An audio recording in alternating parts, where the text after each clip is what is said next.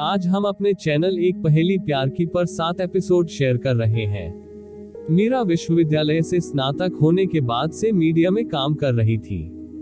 उन्होंने पिछले दो वर्षों से एफ़ सिटी के एक समाचार पत्र में एक संपादक के रूप में काम किया और एक प्रसिद्ध मीडिया पत्रिका कंपनी द्वारा वाणिज्य विभाग में संपादक बनने के लिए आमंत्रित किए जाने से पहले केवल एक सप्ताह के लिए एफ़ सिटी में रही। दीदी मीरा, आपके पास इतनी बदसूरत अभिव्यक्ति क्यों है? नंदिता क्या गलत है। कार्यालय में प्रवेश करते हुए कला संपादक अशोक राय हमेशा की तरह मीरा की मेज पर एक कप गर्म दूध लाया। केवल उसे वहाँ बैठे हुए देखा, उसका आधा चेहरा थोड़ा लाल और सूजा हुआ था। वह मदद नहीं कर सकती थी, लेकिन चिंता के साथ उसे नीचे देख रही थी। क्या तुम ठीक हो? आपने निर्देशक से छुट्टी क्यों नहीं मांगी? क्या कुछ हुआ? मैं ठीक हूँ। मीरा को होश आया और उसने एक कप गर्म दूध स्वीकार किया। उसने केवल अशोक राय को देखने के लिए अपना सिर उठाया, जो उस पर पूरा ध्यान दे रहा था और मुस्कुरा रहा था। काम पर वापस जाओ। मैं ठीक हूँ। ओह, ठीक है। मुझे अभी निर्देशक का फ़ोन आया, जिसमें कहा गया था कि अखबार कंपनी ने हमारी कंपनी को सनसनीखेज तस्वीरें ऊँची कीमतों पर बेची है। उन्होंने मेरे ईमेल पर तस्वीर भेजी है और मुझे फ़िल्म को ठीक करने का निर्देश दिया है ताकि वे इसे पोस्ट कर सके। आज दोपहर खबर, जब वह बात कर रही थी, मीरा अभी भी असमंजस में अपनी मेज पर बैठी थी। उसके हाथ में दूध के प्याले की गर्माहट उसके पूरे शरीर में गर्माहट ला दी।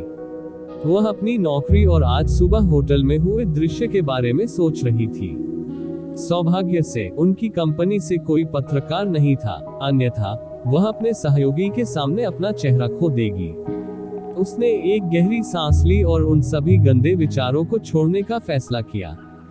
कोई बात नहीं, वह इस नौकरी को खोने का जोखिम नहीं उठा सकती थी और उन लोगों को अपना जीवन खराब करने देने का कोई मतलब नहीं था। मेज पर दूध का प्याला रखने से पहले मीरा ने कुछ घूट दूध पिया। जैसे ही उसने टेबल पर रखी रिपोर्ट और दस्तावेज़ उठाए, उसने दो दिन पहले प्रकाशित एक नई पत्रिका देखी। कवर पर आरुष दुबे थे। वह अपनी प्रतिष्ठा सुधारने में मदद करने के लिए बिज़नेस रिपोर्टिंग विभाग के पास आई, फिर भी अंत में यह एक मज़ाक बन गया।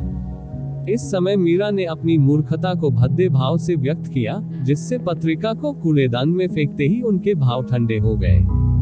आह! जैसे ही वह अपने काम पर ध्यान केंद्रित करने वाली थी, अशोक राय की ओर से एक तेज चीख आई, जो अन्य सहयोगियों को उत्तेजित कर रही थी, जो उनके चेहरे पर अजीब नज़र से उस दिशा में देखने के लिए थे। मीरा भी स्तब्ध अशोक राय की ओर मुड़ी। क्या हुआ? तुम हंगामा क्यों कर रहे हो? मीरा दीदी। अशोक राय काँप उठी और उसने उसे मीरा पूजा के भाव से देखा।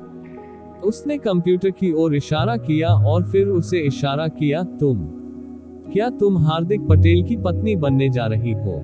मीरा के जवाब देने से पहले ही ऑफ़िस की कुछ महिलाएँ अशोक राय के कंप्यूटर पर दौड़ पड़ी थी।